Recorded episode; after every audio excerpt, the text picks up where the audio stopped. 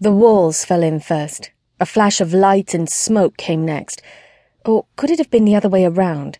It happened so fast she could not remember. The air smelled funny, like when Papa put out the fire before bed. It filled her mouth and nose, it stuffed her lungs and clogged her breathing.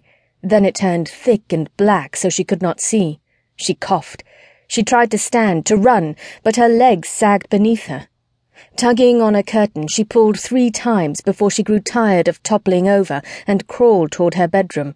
She called for her mamma, but heard only the sound of distant screams through the smoke. None of them was mamma. Mamma? Mamma? she cried again, feeling her way along the floor. Her fingers brushed a rug, soft and cool compared to the stone floor. A glowing fire consumed part of the room, heating the stone. It crept toward her. Fires hurt. Papa had told her she should not touch them. Sometimes she thought about trying to see if he was right, but she did not want to try with this one. It seemed angry. Its flames popped and snarled. The couch began to glow and then disappeared as the fire swept over it.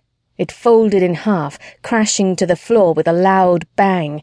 She yelped. Tears stung her eyes and wet her cheeks. Her arms shook, her legs trembled. She backed away and found the table that usually stood in the middle of the living room. It must have toppled over, too.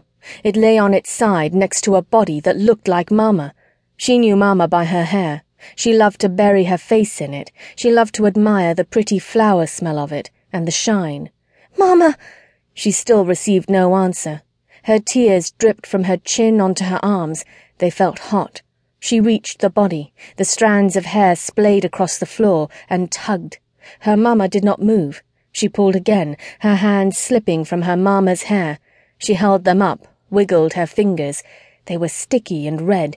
She knew that color. She had learned it recently. Mamma's hair was supposed to be black, not red. The fire came closer, eating the table with gold teeth, crumbling it into gray ash like the fireplace dissolved the logs on cold days. Heat scorched her face and singed her hair. It rolled over her body in waves, biting and clawing her skin. She shrank from it, and somewhere somebody wailed. The noise grew louder, closer, filling her with fear. The noise came from her own mouth, she realized, and her lungs ached from it. She inhaled smoke and choked on it. She wanted to leave, but Mamma refused to carry her. She did not understand why. She reached her arms up, noticing for the first time the soot caking the creases of her elbows and covering her pudgy skin. Then someone grabbed her and she flew. Firm arms swung her fast through the air and out of the room, down a hallway filled with smoke, and outside into the garden courtyard where she had often played with her toys on sunny days. She rubbed her eyes to clear the tears and the stinging and felt them burn from the black on her palms. She wailed harder. Take her, a gruff male voice said, handing her over to another set of arms. She did not know the man, but she knew the woman who now held her. She knew her orange hair anyway, but her voice seemed different. Is she okay? the woman asked. Meaghan will be fine. She's just scared. We all are, the woman replied. Are they both gone? Were we not able to save them? They're gone, the man responded, his voice heavy with anger and grief. He betrayed them. The woman looked away from him, toward the light the burning castle cast into the sky. So he's won. The kingdom is his. Perhaps for now.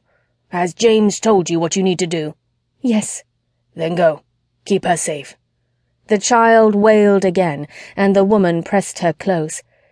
Be well, Miles. Give my sister my love. Miles nodded. Good luck, he said.